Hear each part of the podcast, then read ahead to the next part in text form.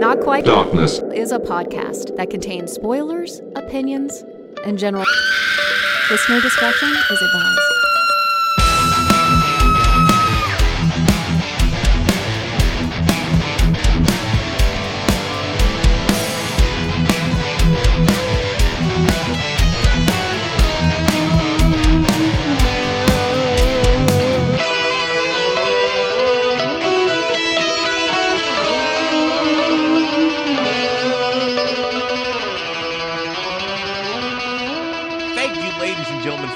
Us once more for another amazing, masturbatable episode of Not Quite Darkness. My name is Keith Brooks. Here with me, as always, is the man shaking his head at the things I'm saying, Chad Dowdy. Chad, how are you doing? I'm good. And you're listening to Not Quite Darkness, a subsidiary of Antonio Bay Radio. And we're going to be here all night long. I did not expect that. That's amazing. I ooh, that may be the masturbatable part of it. Your ASMR, you just as good as Catwoman, I think, uh, doing it. Just as good as Barbeau, that's for sure. She was awesome. Yeah. Um, and obviously, uh, Rob's not here because we fucking hate him. But what we are here doing is we are doing another episode of Not Quite Darkness, the show where we take apart David Weiner, friend of the show's documentary in search of darkness and we were watching all of the movies and so today chad what did we watch Uh, we watched The Fog. Uh, before, before we get into that, as Keith mentioned, uh, David Weiner. Uh, if you missed it, you want to check out our prior episode where we actually interviewed uh, Mr. Weiner. Um, it was awesome. We, Yeah. you know, we had the director. The reason why we're doing this podcast, he was on the show. It was pretty sweet. And you know, now we're here to talk about uh John Carpenter's The Fog.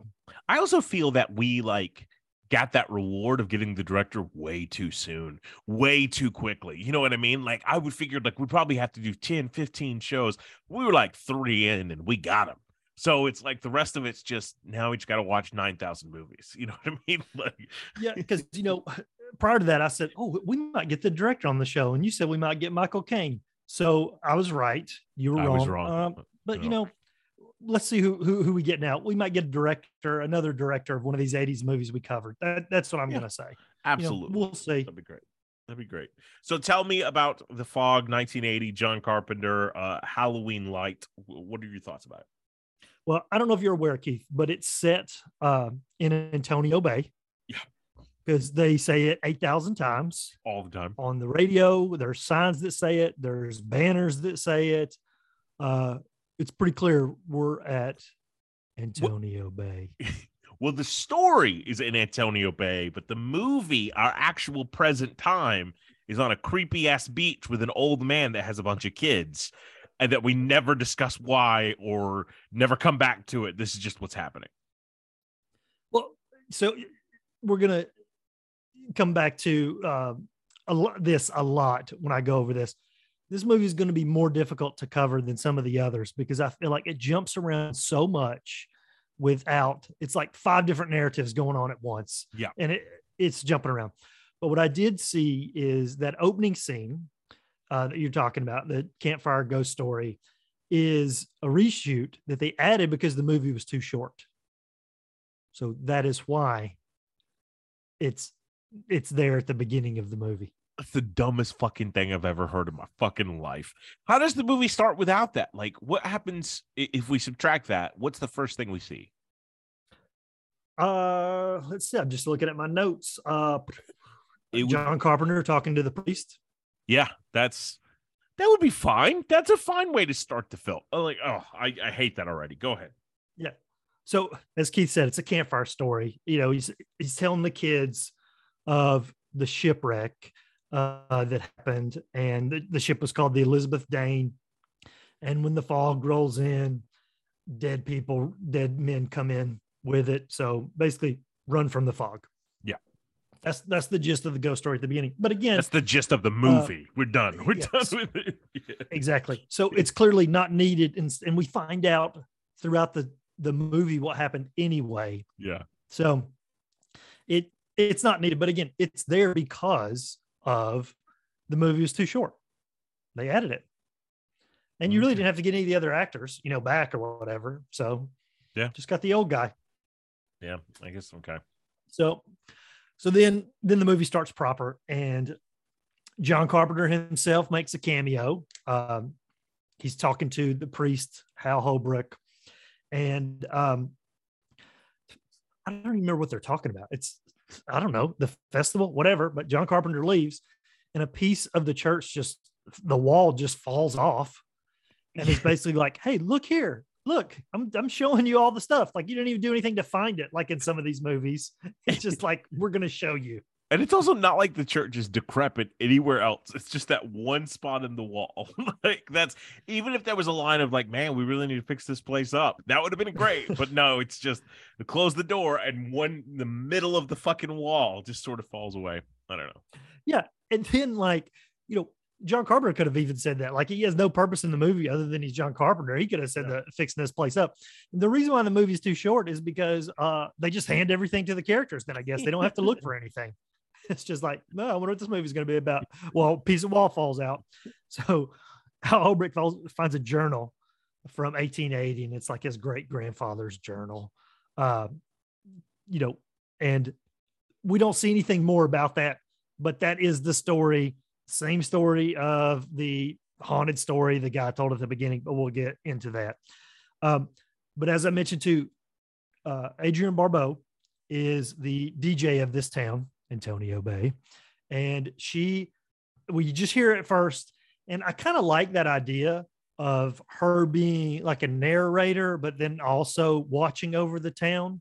Yeah. I like that. And and then again, she doesn't really she interacts with people as far as being on the phone, but she doesn't really interact with anyone face to face except like, you know, her son. Yeah. But But but still it's such an iconic like whenever I think of DJ characters, I think of her and I think of the Warriors. Those are the two iconic ones I think of.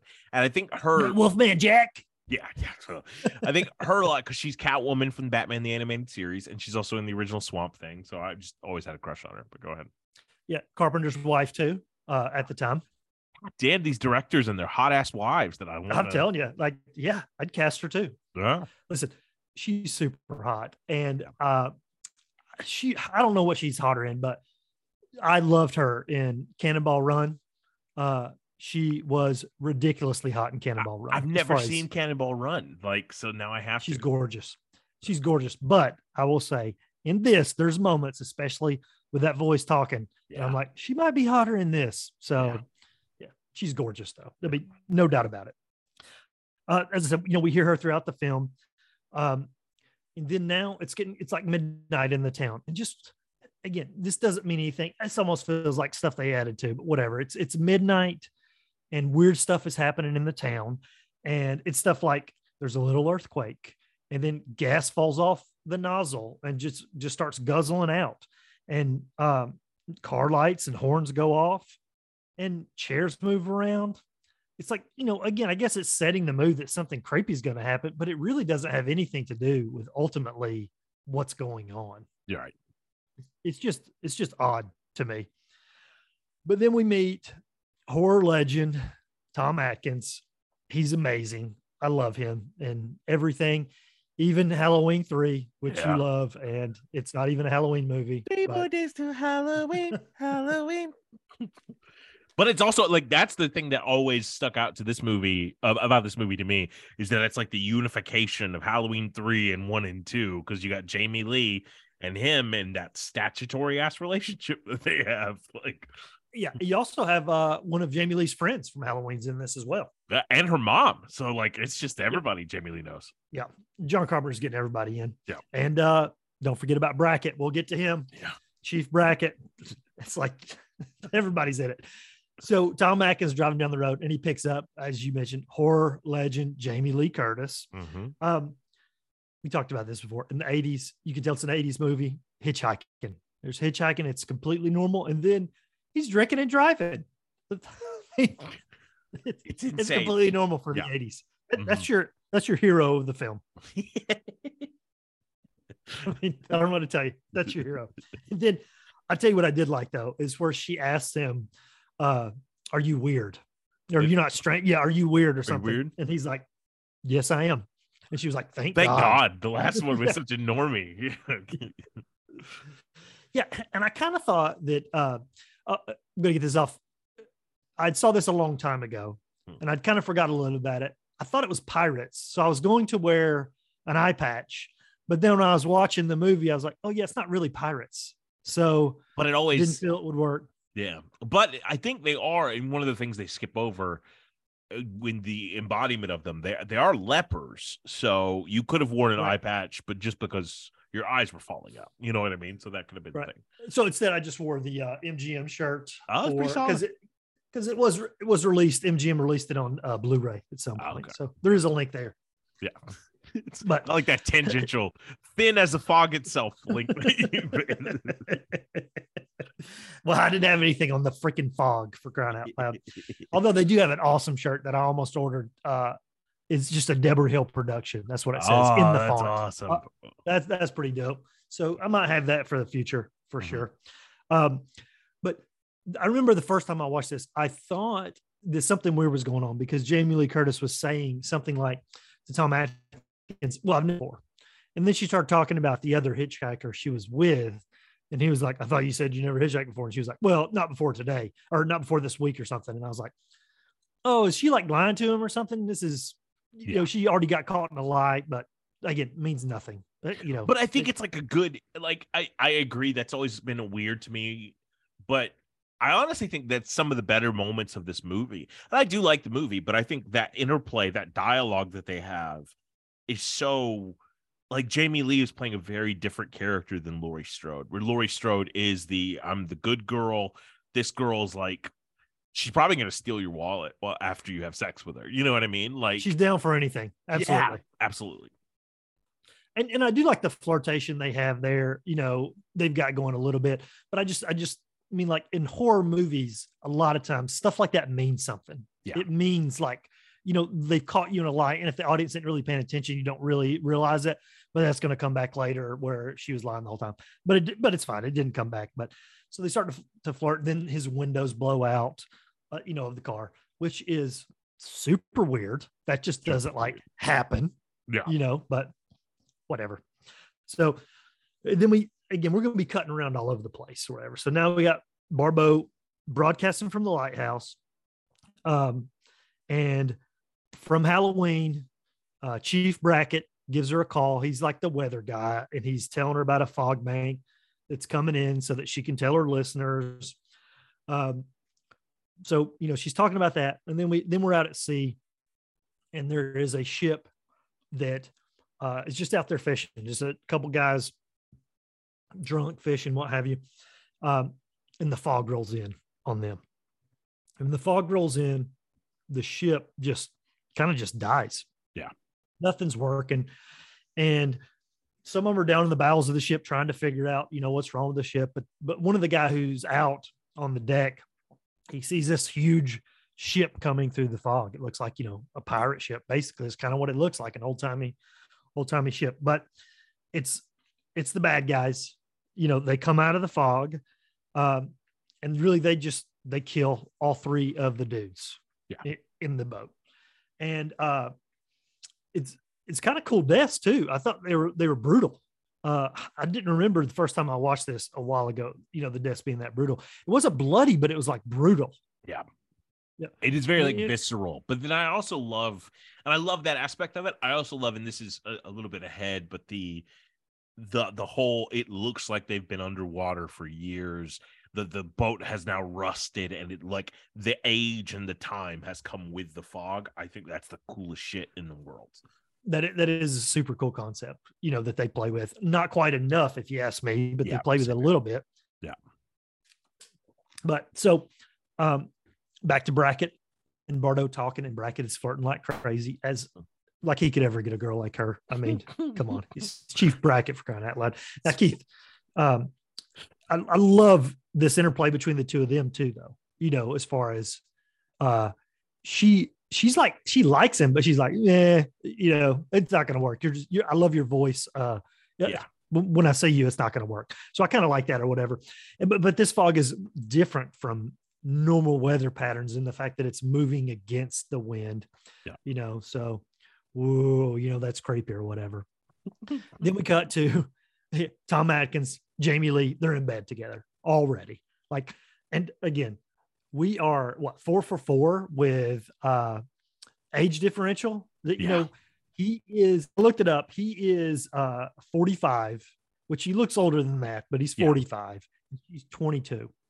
Now, I don't know what ages they're playing, but it's it seems to be a significant age difference. It's troublesome to say the least. Yeah. yes. So She- I'm going she was a asking bit for a ride. But she wasn't asking for that type of ride. You know what I mean? She asked for a ride, and he immediately offered her a beer as he's driving. So, Yeah. so you know, yeah, they're in bed together. Uh, and then there's like a knock at his door.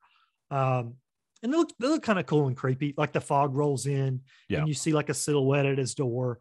And it's clearly one of the killers because they're either hitting the door with a meat hook or something or a sword or something like that.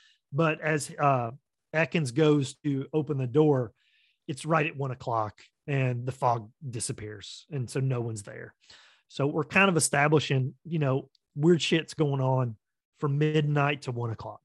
Yeah. So th- that's a fine concept. And I, and I kind of like the idea too of if you were to figure that out, we just have to make it till one o'clock. You know, I, I kind of like that that aspect of it too.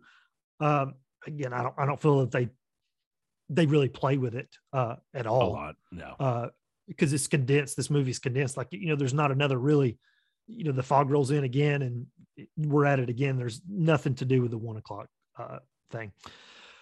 So now it's the next day, and uh, Barbeau's son is playing out on the beach, and he finds a piece of driftwood that has the, the part of the ship's name on it, the Elizabeth Dane.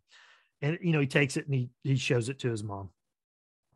And this is again, we're going to be cutting back and forth. So Tom Atkins, apparently those were his buddies uh, out on the boat, and I can't remember was he supposed was he supposed to meet them and go out with them, or Or they were supposed to bring ju- he was something just- back to him or something. Eh, eh, Yeah. Yeah. Yeah. there was some reason that he- he was like, why are they not back? So again, he goes to the docks. Jamie Lee's with him, and they're not back. So he's he's going to take a boat out uh, to look for his buddies, and and she's game. She's Yeah. like, I can go to California anytime. Let's see what's going on or whatever. So yeah, so they go out on the boat. And then now we're introduced to more characters that have nothing to do with anybody else. Uh, horror legend Janet Leigh, Jamie Mhm. Lee's mom. You know, uh, she is putting on a Antonio Bay festival with Sandy, also from Halloween. I love Yeah. I love her from Halloween. She's Yeah, me awesome. too. But so they're putting on a festival um, for no reason. Whatever. Well, I think it's the isn't it the the hundred years of the ship going down?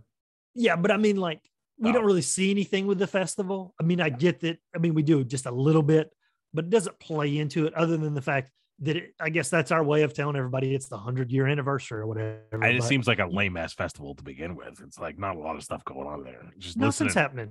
Yeah, listening they're to old like, guys talk. a- Yeah. People walking around with the candles, like looking at a statue or something like that. Yeah.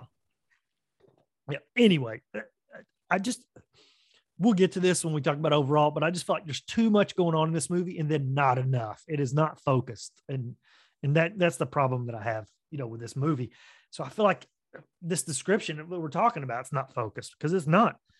Atkins finds his buddies on the boat at the same time.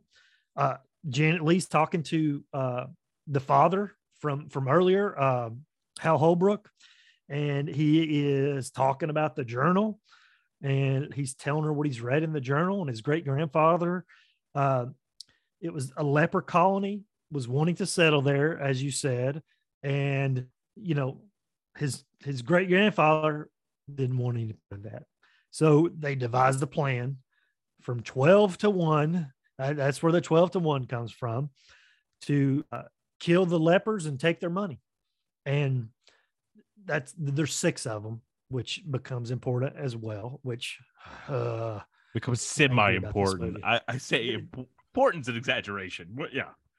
yes, exactly. Uh, and then Atkins is looking for his friends. They're on the boat, and it's what you're saying. The boat looks like it's you know old as can be, and Tom Atkins saw it two days ago. He's like, "There's no way the the seawater could have done this, you know, in this amount of time. And then he starts telling his story, trying to compete with the Jaws story from the USS Indianapolis. And hmm. I'm going to be honest with you, I don't even remember what the story is. I don't I either. like- Like, as you were saying that, I'm like, oh, I guess he did. But Yeah, you can't compete with that from Jaws. Come on. oh, dude. it's it's about his dad getting a gold doubloon or something like that. Like, yeah, something. I don't know. Yeah. And then uh, one of the dead guys falls on Jamie Lee while he's telling the story, or right after he finishes the story. So now they find, you know, their dead dead friends. Then we go back to the father. He's telling the story as he's reading the book. What they did was they tricked the ship with the lighthouse or something to make it uh, go into the rocks and just crash or whatever, and Mhm. and down the ship. So now this town has been founded on murders. That that's what they've discovered. You know, that's basically what the journal says. The town's been founded on murders, and the lepers are coming back now. They're going to be in the fog. You know, so we've got the story, which is again similar to what the old guy was saying at the very beginning, but now we just have some details or uh-huh. whatever. So now we're back to Barbeau. She's going back to the lighthouse. And if you thought Crazy Ralph's bike ride from Friday the 13th was long, you get to see her take down every single step going down to that lighthouse. It's a cool shot. Don't get me wrong. Yeah. I mean, it's it's beautiful. I think it pays have to- off later when we see the the fog. I almost said the mist, but that's a very different phenomenal thing. Uh, but as we see the fog coming down the steps itself, like repeating it, I think that's a cool. That's the payoff for that for me. But I also you can keep the camera on Adrienne Barbeau as long as you want. I imagine that's John Carpenter going, "Look at my pretty wife. Look at her. Look how pretty she is." Possibly.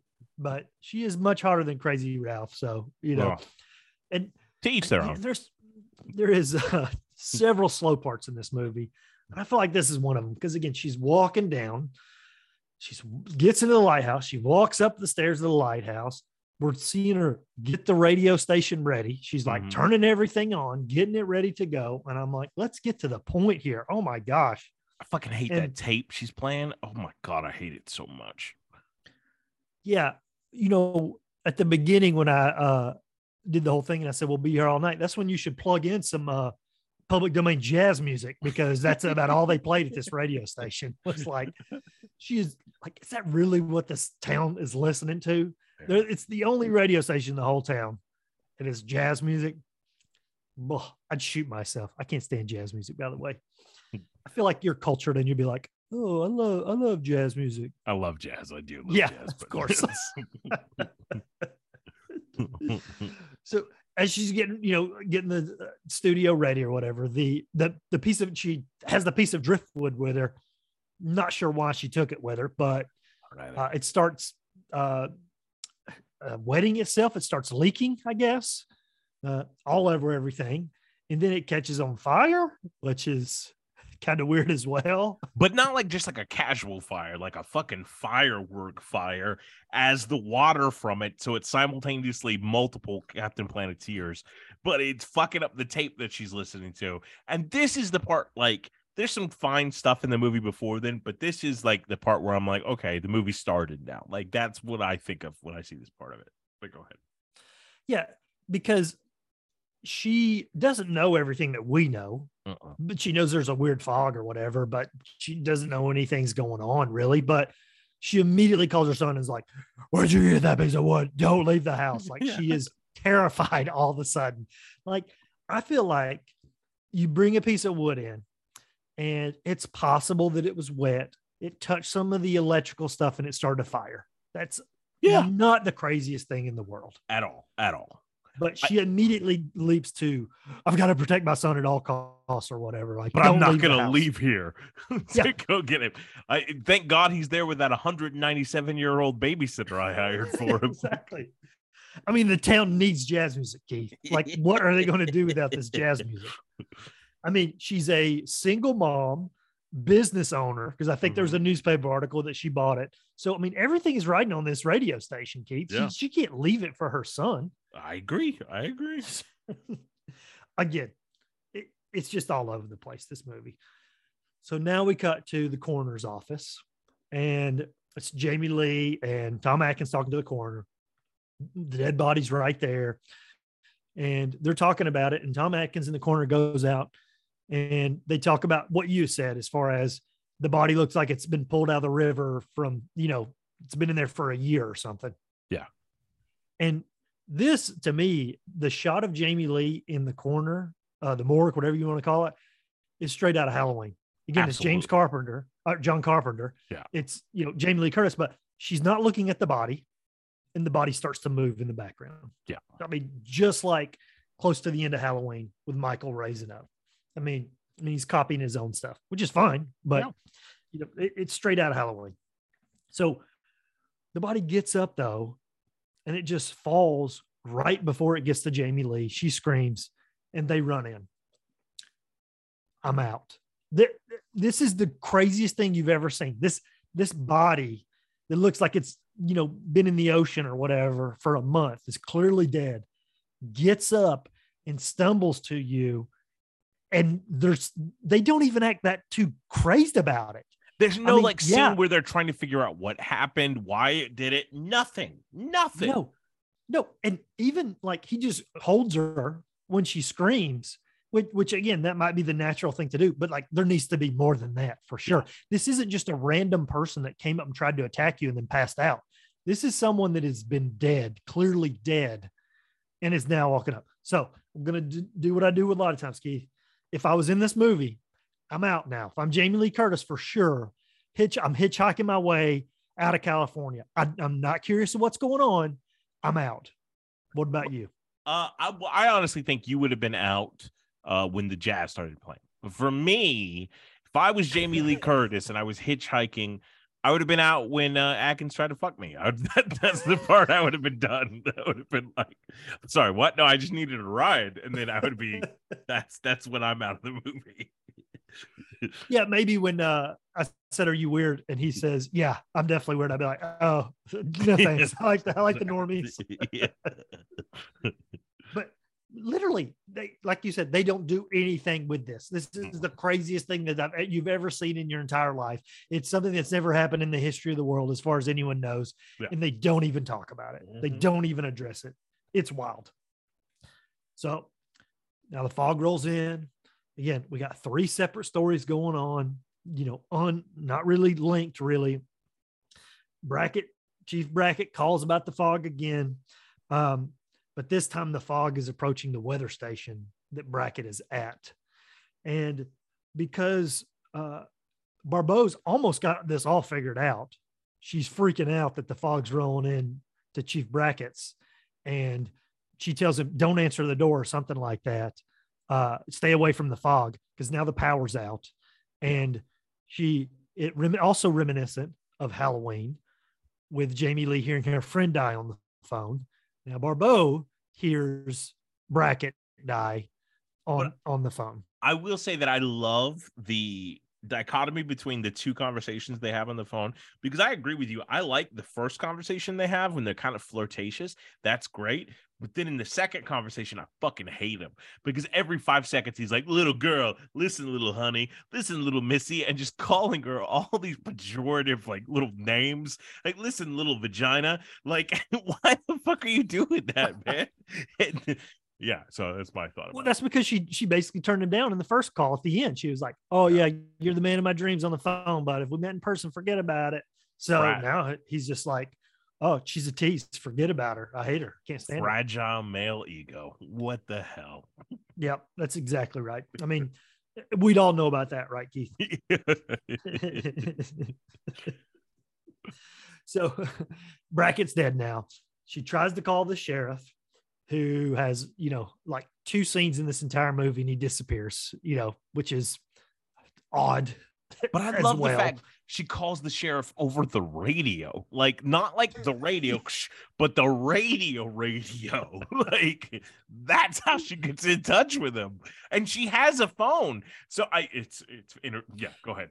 That's how she gets in touch with everyone is through the radio. And apparently everyone listens to the radio in this town. So she's got to be doing fine. See, a lot of people like jazz. See, it's not just me. Or it's just cheap to get it for a movie. Maybe Yeah, that's it. yeah, you know. So as she's talking to the sheriff, the power goes out in the town. Um, and Barbeau sees like the fog approaching the town, uh, the pl- the place where her son is, and she's freaking out.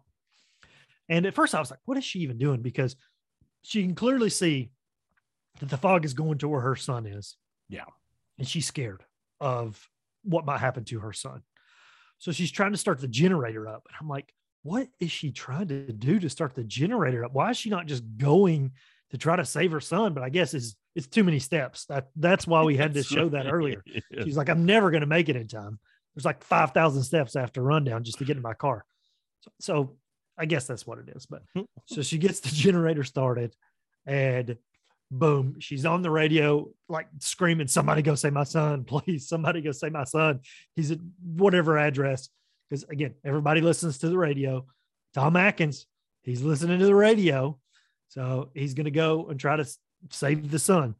And uh, unlike uh, Halloween in this one, they actually do kill the babysitter. Mm-hmm. But like you said, she's 100 years old. Yeah. She doesn't make it out. Uh, but everybody just, again, freaks out for no reason a lot of the times. Like I mean, the fog is rolling in, and the babysitter's like, "Go to your room and stay there. Stay out of your room. I mean, like, don't ever come out of here or whatever." It's like, I mean, yeah, fog is like creepy, but like, you li- you know where you live.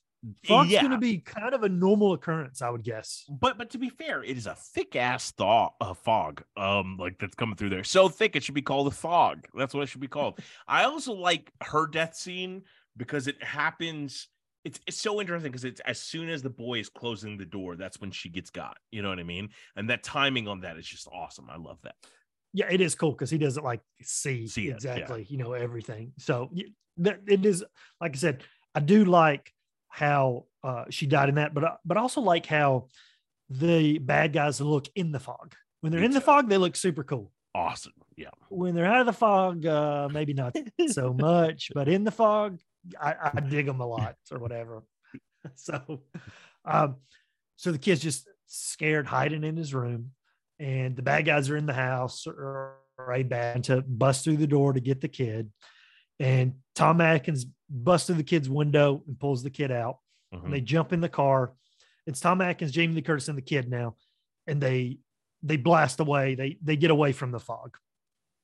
Now, uh, what I really like this is probably my favorite part of the whole film is Barbeau's on the radio and she's explaining where the fog is to yeah. everyone and how to stay away from it and stuff. And the music is perfect. It's like super creepy. Mm. And I, mm. I think that it works really well where she's like, now it's rolling up, you know, Highway 7, stay clear of something, something Church Road or something like that. You know, I thought that was pretty cool. And then we've got, you know, Atkins and them. And then she tells them that you know, it looks like it's safe if you head to the church.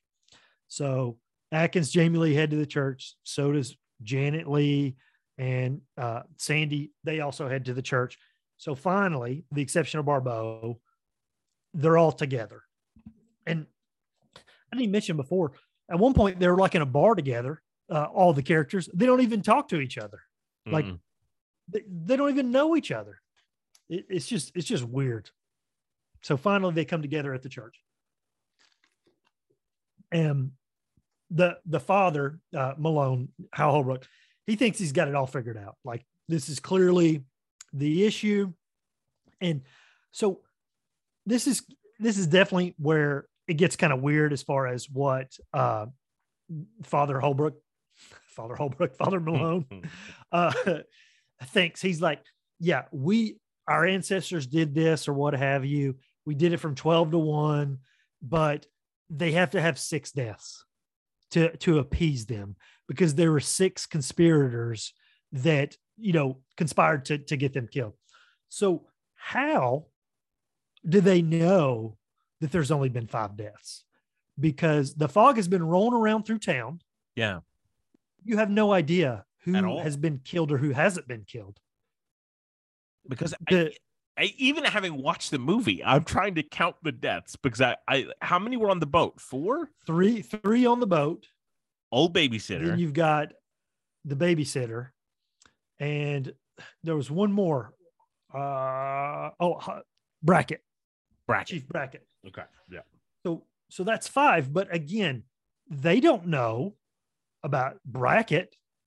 Also, they, they it's a weird way to look at that and just guess that those are the rules. You know what I mean? yes, It would be me like Exactly. me saying, well, when the Native American spirits rise, they have to kill 1,776 people named James. Like, what? and they've killed already one thousand two. Yeah, So exactly. like they know everything. Sense it. I feel it. Yeah. yeah, it's just wild. Like I, I'm not a fan of movies when they figure stuff out that easily or Mhm. whatever. So now both places are under siege as far as the church where all the characters are, and even the lighthouse where Barbeau is. So, um, so Hal Holbrook knows what they want on top of on top. Yeah, he's figured this out too. He's like, oh, they also want the gold we stole from them. So he busts out that wall more, and there's a giant gold cross. Huge fucking golden cross. Did I might have missed it? Did they like they wanted to steal their gold? Did they uh take it and turn it into a cross? That's what Yeah. happened, right? That's literally what he's saying as he's handing it to them. He's like, uh, "We took this in 1774 and made a cross out of it. Here you go, I guess." Like exactly. getting the those story points in as quickly as possible. The other thing is like, seriously, if you're going to steal gold from somebody, that's what you're going to do with it. You're going to turn it into a cross and hide it in the wall. Well, but I think it's uh, because that's one of the confessions is that the the grandfather who's the priest um says something to the effect of they're looking for the thief and their gold because he's talking about the other conspirators but they don't realize I'm the thief and the gold is in the walls of this church or something like that and then they he figures out it's the cross um it's dumb it's dumb It is dumb. but again, Hal Holbrook's like, that's definitely what they want. They want me and Yeah. they want the cross. I'm going to go give it to them. And so, meanwhile, Barbeau's being attacked at the top of the lighthouse. Uh, that was pretty cool. I thought how um, one was coming up the ladder and one was already up there. Yeah. That was kind of creepy with her. Um, but so Hal Holbrook, they come out of the fog again. They don't look as cool because now they're out of the fog a little bit. He gives them the cross and they kind of just blow up and disappear. yeah Like, oh, yeah, you I- nailed it, dude. We just wanted our gold cross. I think you they're even confused about they're like seriously this is what you fucking did with it this is. That's what it is. They had to Uh, get the cross and then regroup because spoiler Yeah. alert, they come back. They're like, uh, what do we? We're gonna go talk to our boss real quick, we'll let you know. So they just disappear. The fog recedes. Everyone survives. Um, and then, you know, which I think this is cool too. I wish it would have been like creepier and saw more fog. But Barbeau gets back on the radio and she's telling ships to like, you know, watch out for the fog because there's something in the fog and, you know, you might die if, if you get in the fog or whatever. I, I thought that was cool. And I actually thought that would have been like a cool ending if it was a little better executed. Yeah, but I do But- think it's it is a really well executed, but could have been a little bit better. Yeah, absolutely agreed. So then we, you know, again, we cut back to Father Maloney's by himself at the church.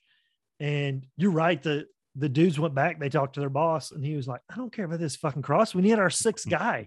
What are you doing? Don't you know the rules? I gotta kill six people. I could see the dead pirate guy be like, "You what? You took what from him? Why the fuck? We're ghosts. Why do we need gold? we, like, How many times? Six people. Six people. Do I need to count them for you? We got to kill six, and you only killed five. Dumbasses. Go back there and get my sixth kill. And so Hal Holbrook's like wondering, why was I spared? Well, guess what? You're not. Dude shows up, slashes him, kills him, into the movie. Mhm. Uh, I mean, this Yeah. movie is not terrible. I know No. I kind of, you know, whatever. It, it, it's creepy in parts. You know, uh, my letterbox review would be 2.5 um, oh, let me go see my. out of five. But, you know, a lot of it is just, it's just all over the place. I, I, almost feel like that they rushed it into production or something because again, it was, it was too short and he had to go back and shoot some stuff. And then it's like three different stories that don't connect at all. Like if, if Janet Leigh would have had more to do with the church or Tom Atkins. Like if everybody was linked to the church somehow or something, it's just like they don't have any any reason to be together. You know, it and it, it kind of shows. It, so I was not a fan really overall of the story. I like the idea, Mhm. uh, but not a fan of how it jumped around as far as I- that goes. I like the way that they. I, I like the idea of the concept. I hate the fact that we have a narrative, uh, you know, device that we're using that we don't come back to. I, I, I like the way they look in and out of the fog. I do agree that it feels a little jumbled because so much stuff is happening. Um, and, and it just feels like some of the execution of that doesn't have enough time to breathe or enough time to evolve. Um, and then some things we take too much time on and to me it always feels inferior to halloween because the score feels like it's trying to do what halloween did but never gets it as well as halloween does that it doesn't i don't know I, I guess the score to me invokes more halloween feelings than it does seaside if that makes any sense um Definitely. And, and again, the creepiest part that I was talking about is when they're driving through the town and she's talking about, yeah uh, you know, which way to go. And the music there was awesome, but it was definitely like Halloween esque Yeah. music, you know. yeah and and, and so th- and so there's some parts of it i like a lot and then eh, there's some parts where i just wish it was again to me the movie doesn't really kick off until that board blows up. And it's not just because of the spectacle but but it just because it feels like it just drags before we get there Yeah. there's nothing that's really pulling me into these characters. And it feels almost like he's trying to do this look at all these different characters that have such intricate lives and and now we're going to see them as they explode together. But there's nothing so intricate about Janet Leigh that makes me super interested in a character other than the stunt casting aspect of it you know what i mean Exactly. Yeah. but if you would have given her some other, because there is something innately interesting about Adrienne Barbeau and her son being separated right now. There's something interesting about this old guy fucking this young hitchhiker for some fucking reason. She's cool with it. Like all of that has some compelling aspect to it, and they're each having their own sort of investigation. Janet Leigh doesn't, but yet that's our third thing. Why? Um, so I don't know. That's just my thoughts on it. now, did you see uh, the remake of The Fog with Tom Welling? I did, but it's been so long since I've seen it. I remember not liking it. Um, Same. That's all I remember is that. I didn't like it. yeah, that's all. So I couldn't even tell you if it was like a similar story. I mean, I know it's a fog, it's a town or whatever, but Yeah. I really don't remember anything about it. But I- know I didn't like it, but I just feel like they probably would have fixed a little bit of the story problems in this, but maybe I would not. imagine. Yeah, I, I I don't know. And I like Superman. Superman's good and stuff. I found out that there are three lakes in the world that this I'm going to say can actually happen from, not really actually happen, but kind of happen. So there's one case in Cameroon uh, of a place called Lake Nyos, and it has something called a limnic mist or a limnic eruption mist that comes from it. And it's this gaseous mag- magma that turns into gas that swipes through as a fog and comes through and just kills everything in its path. And so there was a slaughter that happened in like the 1970s when it had one of those eruptions and just wiped out an entire town, all the livestock, and it was just this mist coming through. Wow.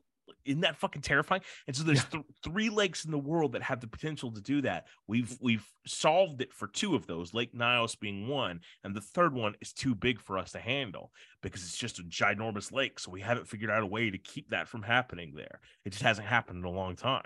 Isn't that fucking insane? That is insane. And I feel like based on these horror movies that we watch, How You Never Leave, I wouldn't be surprised if you're living near that lake by the time the next time we record.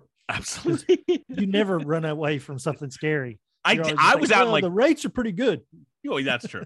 I was out in 15 minutes on this one because some guy was putting the moves on me. So, um, but that brings me to okay. So if if I was redoing this, if I was redoing the fog for today, uh, I would do it as a television show, as like a mini series, limited series event, thus giving all of those stories a little bit of time to breathe, and then also finding ways to interconnect them a little bit more, work on that investigation. And so I have three people that I have cast uh, in my version. I don't have all of them because I always forget to do that. I Um, just have three as well. Uh, so I would have my Adrienne Barbeau character would be Julie Bowen, but I would have her be going to work with a broken leg. So she's in a giant fucking cast, thus explaining why she's trapped there. She can't really get to her son, all that stuff.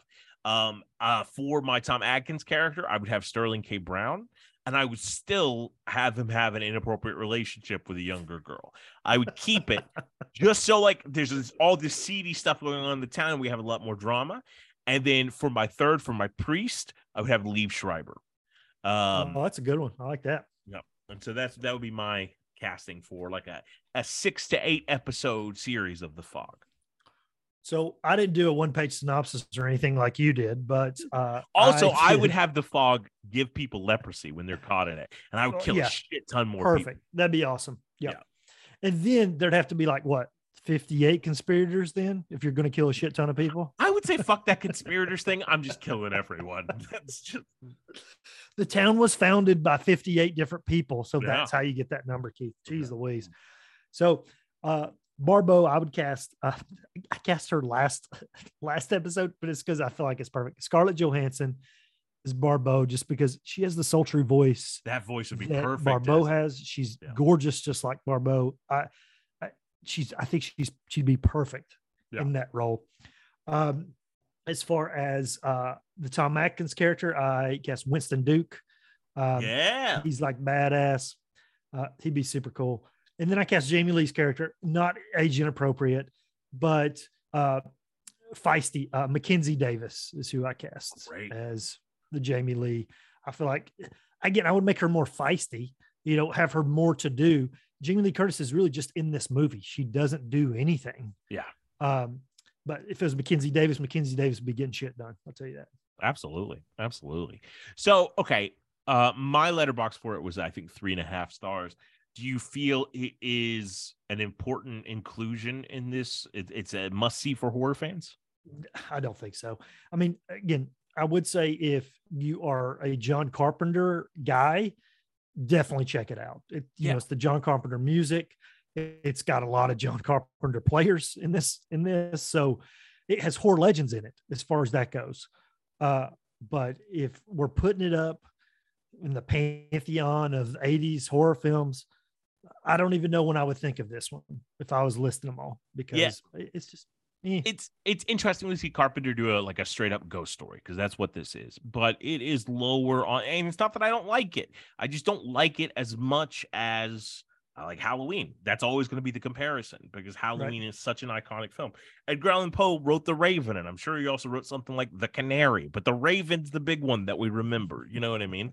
um, so that's sort of the the thing for me. Uh, what are we? Uh, what are we watching next time? So next is Stanley Kubrick's The Shining.